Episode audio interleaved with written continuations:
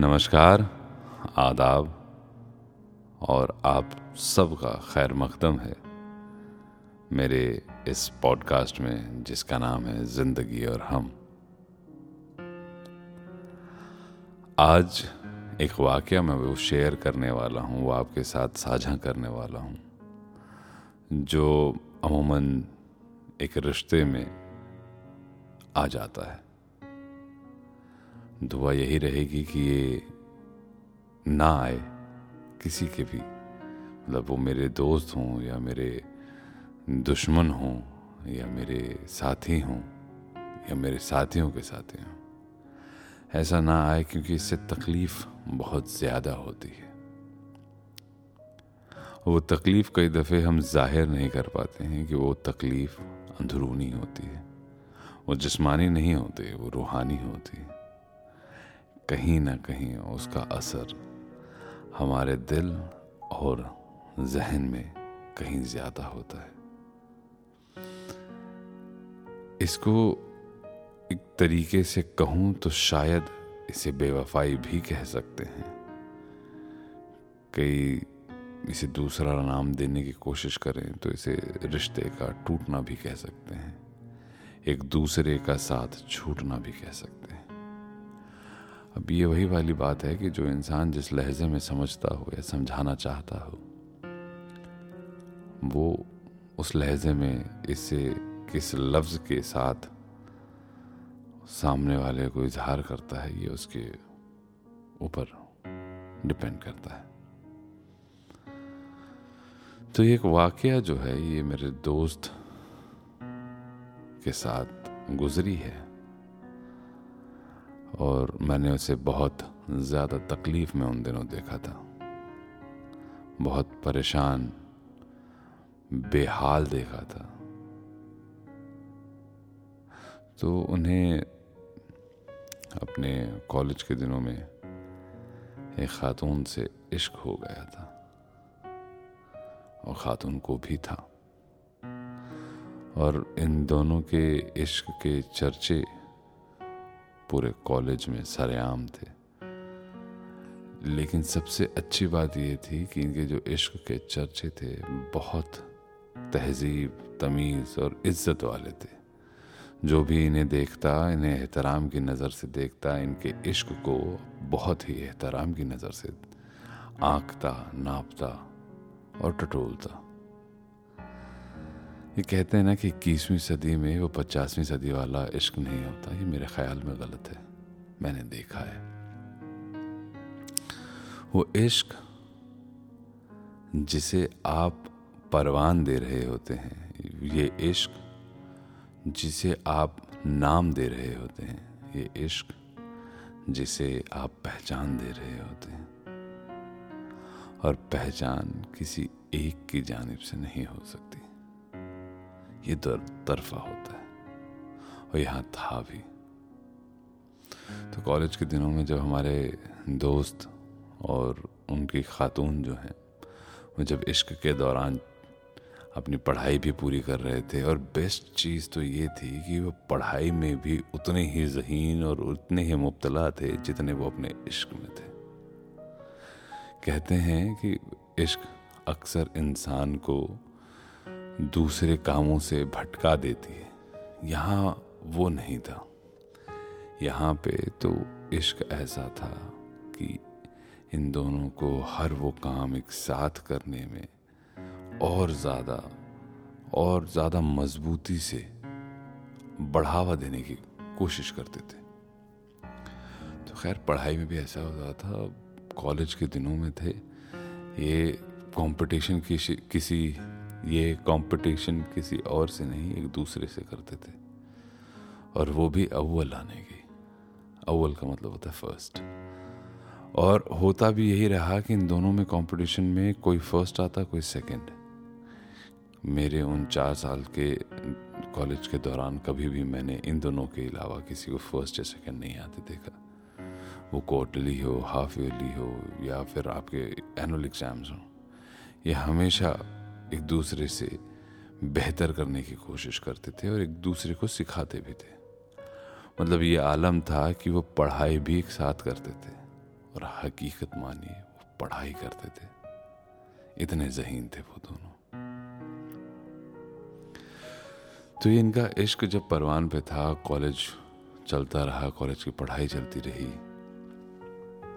और इस पढ़ाई में जब एक दूसरे का साथ देना, एक दूसरे को सिखाना, समझाना, मैथ्स, साइंस, या फिर जो प्रैक्टिकल साइंस होते हैं, उनके क्लासेस होते हैं, ये सारी चीज़ें वो एक दूसरे को बहुत अच्छे से बांट कर सिखा कर समझा कर पढ़ रहे थे।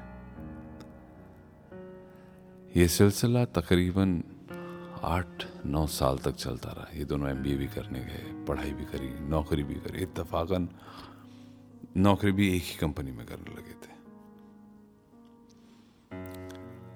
अब अल्लाह के फजल से चल तो सब कुछ बहुत बढ़िया रहा था। कई दफ़े हम सबकी ज़िंदगी में कुछ नाशुक्रे लोग, कुछ नागवार लोग आ जाते हैं। आप कई दफ़े उन्हें चाह के भी अपनी ज़िंदगी से निकाल नहीं सकते, वो रह जाते हैं जौक की तरह चिपक के। आप कुछ भी कर लीजिए, वो हटेंगे नहीं, क्योंकि उनकी फितरत में है खून चूसना। उनकी फितरत में है गलत करना, कमज़ोर करना इंसान को। तो इन दोनों की ज़िंदगी में भी कुछ ऐसे लोग आ गए थे, जो इन इन दोनों को एक दूसरे से अलग करने पे आमादा थे एक जोंक की तरह इनके जिस्मों से चिपक गए थे। इन दोनों में जो मोहब्बत थी, जो इश्क था, जो भरोसा था, जो यकीन था, ये कहीं ना कहीं उसे तोड़ रहे थे। वो कम कर रहे थे इनका इश्क। और जब इंसान किसी से बहुत ज़्यादा मोहब्बत करता है तो बहुत जल्दी किसी गैर की बातों पे वो आता नहीं है। लेकिन हम हैं तो आखिरकार आदम की उम्मत, इंसान। एक वक्त के बाद जब आप किसी भी चीज़ को कई दफ़े कहते रहें, बताते रहें, जताते रहें तो आप कहीं ना कहीं उसके बारे में सोचने लग जाते हैं। यही इन दोनों के साथ भी हुआ। कुछ लोगों ने मिलके इनके बीचों बीच शक की गुंजाइशें पैदा कर दी। जो एक दूसरे को पढ़ाते थे, वो आज एक दूसरे से किताब के बाहर के सवाल करने लगे थे। वो सवाल ऐसे थे जो एक दूसरे को कहीं ना कहीं जहनी और दिली चोट पहुँचाने लगे थे। सवालों में ये शुमार होने लगा कि क्या तुम मेरे अलावा किसी और से भी इश्क में हो? और ये ये सवाल सिर्फ़ लड़के की तरफ़ से या लड़की की तरफ़ से नहीं था, ये उन दोनों की तरफ़ से था। वो यही सवाल एक दूसरे से पूछते थे। कहीं ना कहीं उन्हें दिली यकीन ज़रूर था कि नहीं, ये जो मैं सवाल पूछ रहा हूँ या पूछ रही हूँ, वो गलत है। लेकिन जो आसपास का माहौल था, जो लोग आपके ज़िंदगी में जहर घोल रहे थे, उन्होंने आपको इस मुकाम पे ला के खड़ा कर दिया था कि आपको सवाल पूछने के अलावा कोई ऑप्शन नहीं लगा। उन सवालों में जो एक फ़िक्र होनी चाहिए थी, वो थी, लेकिन कहीं ना कहीं एक शक वाली सुई भी ज़ाहिर हो गई थी। खैर, ये सिलसिला कुछ वक्त तक चलता रहा। सात, आठ महीने तक एक दूसरे से सवाल जवाब करना, पूछना, जांचना, दूसरों से पूछना कि क्या तुमने उसे यहाँ देखा है? तो क्या तुमने वहाँ उसे देखा है? अभी इनके रिश्तों में दरार काफ़ी बढ़ गई थी। रिश्तों में जब दरार आ जाती है तो उसे कोई नहीं भर सकता सिवाय आप खुद के। तो इन जब मैंने अपने दोस्तों को इस तरीके से ज़िंदगी बिताते देखा तो मैंने एक नज़म लिखी थी। वो नज़म मैं आपके मुखातिब कर रहा हूँ, आपके सामने अर्ज़ कर रहा हूँ। सुन के बताइएगा ज़रूर कि क्या ये नज़म इन हालातों पे लिखी जानी चाहिए, या ऐसे हालातों पे लिखी जानी चाहिए या नहीं। क्यों? क्योंकि वो दोनों गलत नहीं थे, वो दोनों एक दूसरे से इश्क में थे, पर दुनियावी ताकतों ने, दुनियावी मंसूबात ने दोनों की जहनीत ऐसी कर दी थी कि एक दूसरे से सवाल करने लगे थे। तो ये मैं नज्म आपके सामने पढ़ता हूँ।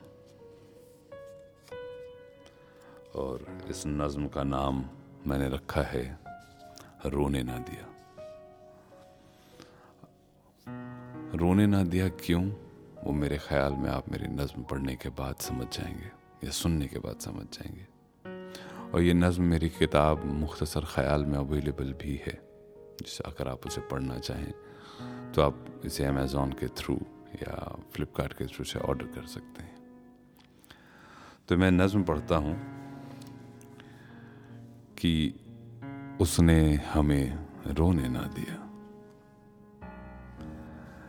तेरी रसवाई, तेरी रहमतें, तेरी आवारगी जमी पे गिरा दिया, पर सोने ना दिया। साजो सामान सारे दे दिए उसने मेरे। बेअदब कह कह के मुझे महफिल से जाने ना दिया। हमें उसने रोने ना दिया।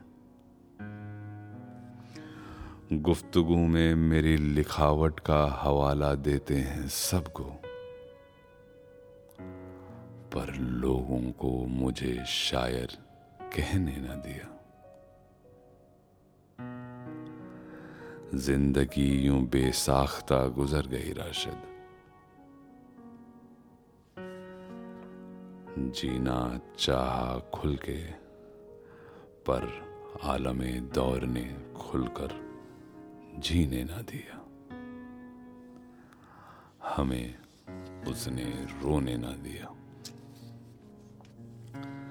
ये वह नज्म थी जो मैंने अपने दोस्तों को देखकर, उनके हालातों को देखकर, समझकर लिखी थी। नहीं जानता कि लिखनी चाहिए थी या नहीं। लेकिन उस वक्त मैं उन्हें कुछ कह नहीं सकता था, क्योंकि ऑलरेडी वहाँ पे कुछ ऐसे लोग थे जो इनको ऑलरेडी इन्फ्लुएंस कर रहे थे। मेरा इन्फ्लुएंस किसी और लिहाज से करना, सिवाय मेरे लिखने के मुझे सही नहीं लगा।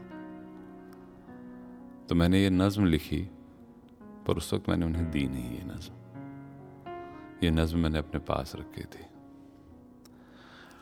खैर, दो, सवा दो साल बीत गए। बाद में पता यूँ चला कि वो एक दूसरे से अलग हो चुके हैं। अपनी निजी ज़िंदगी में बेहतर कर रहे हैं।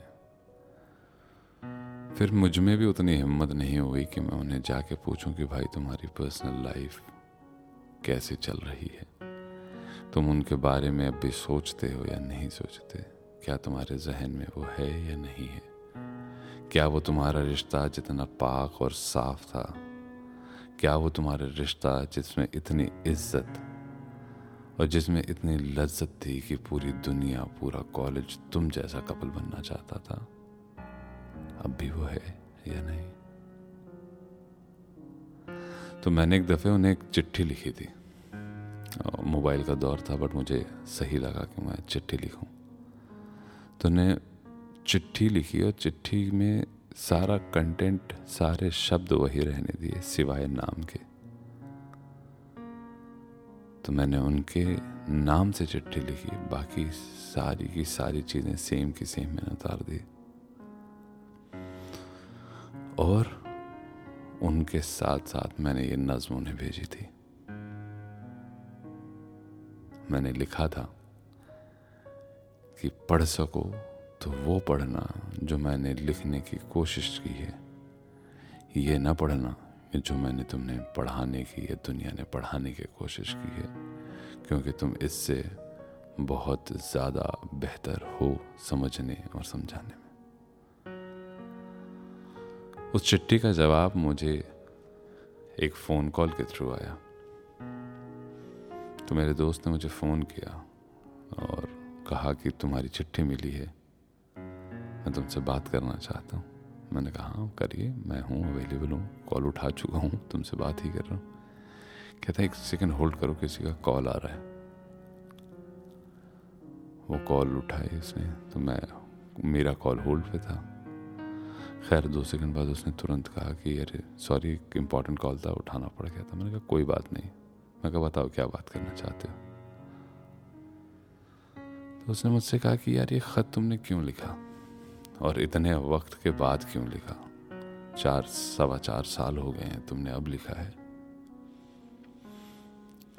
तो मैंने उससे कहा कि देखो दोस्त, अब तक मैं दुनियावी दायरे तुम्हें समझने देने की मोहलत दे रहा था, क्योंकि तुम उन चीज़ों से तुरंत तुरंत निकले थे।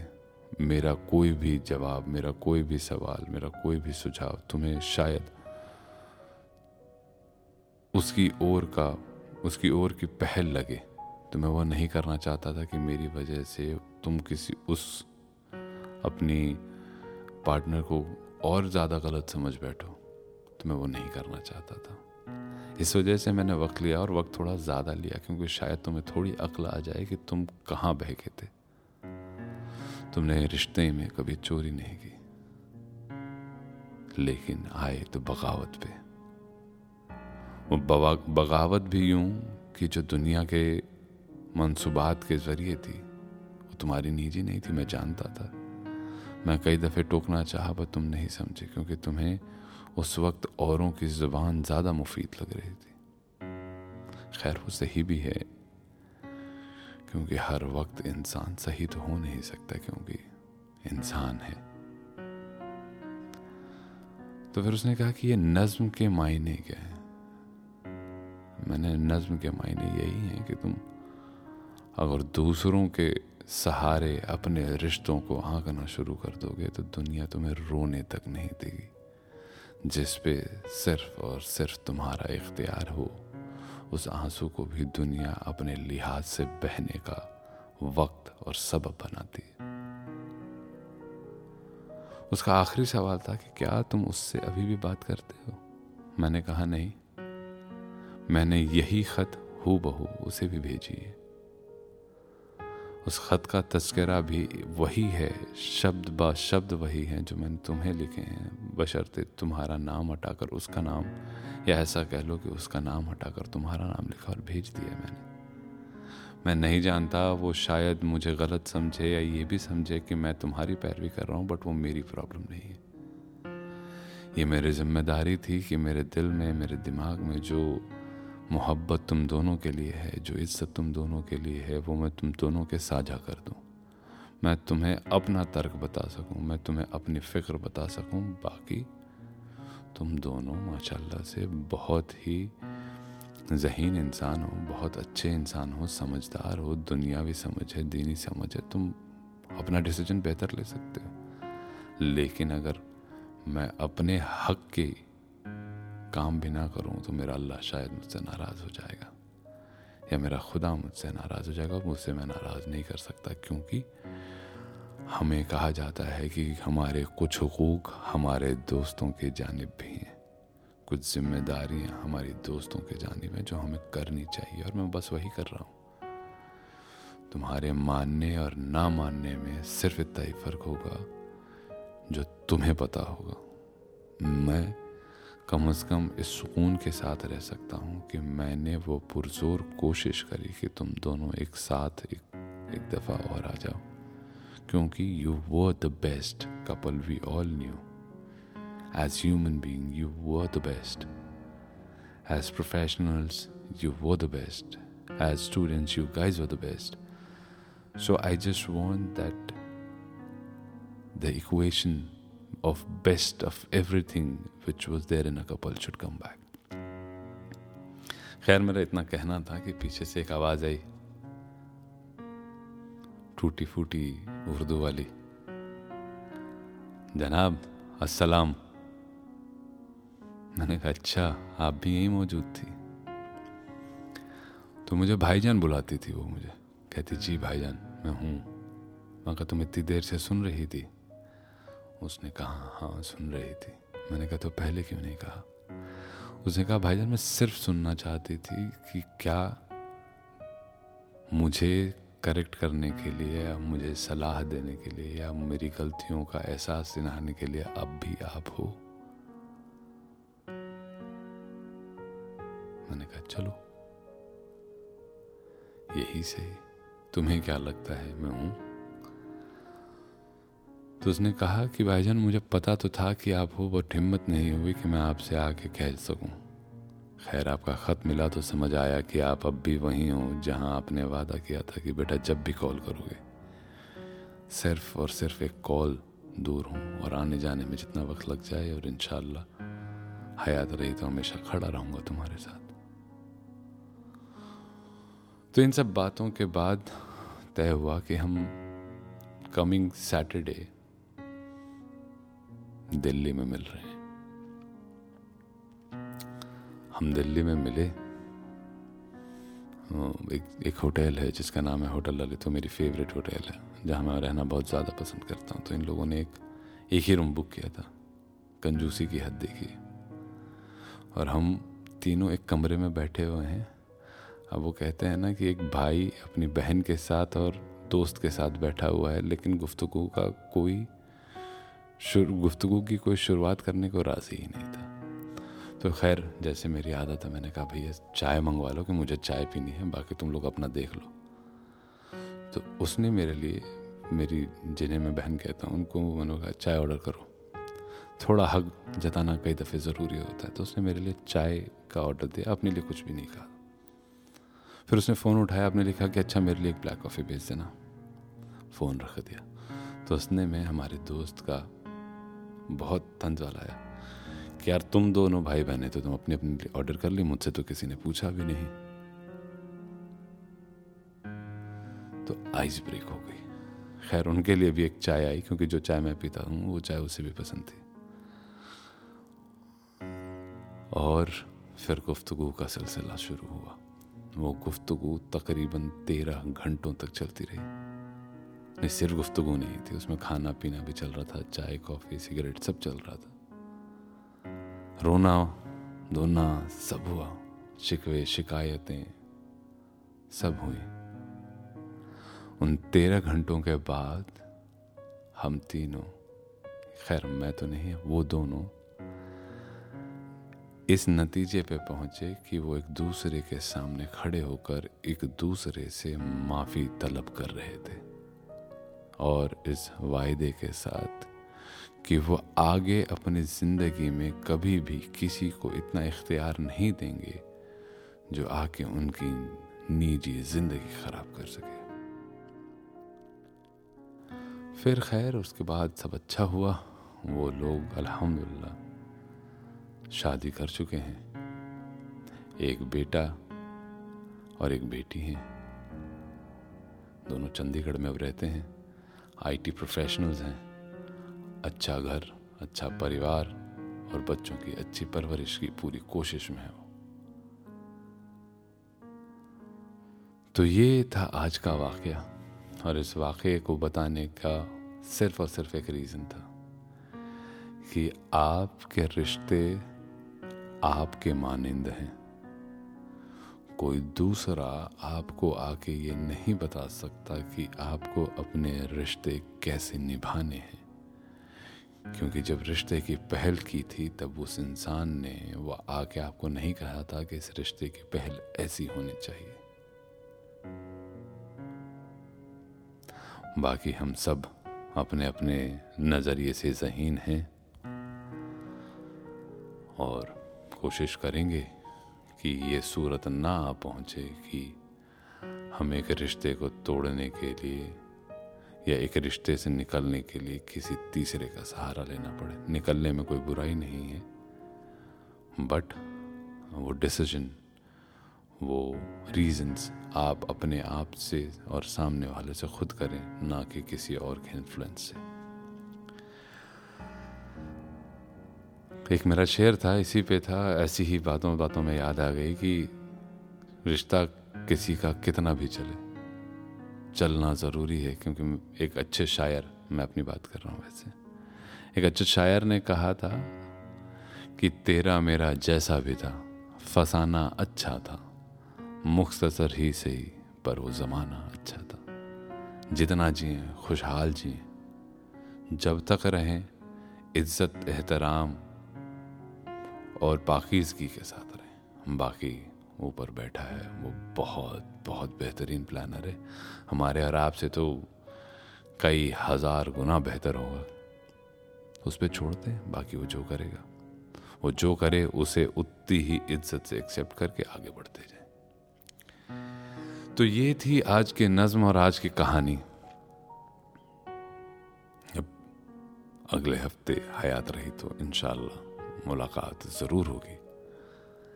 तब तक खुश रहें, आबाद रहें, मुस्कुराते रहें, क्योंकि मुस्कुराना सबसे ज़्यादा ज़रूरी है। और उसके साथ साथ सुनते रहें, मेरे मुख्तसर ख्याल।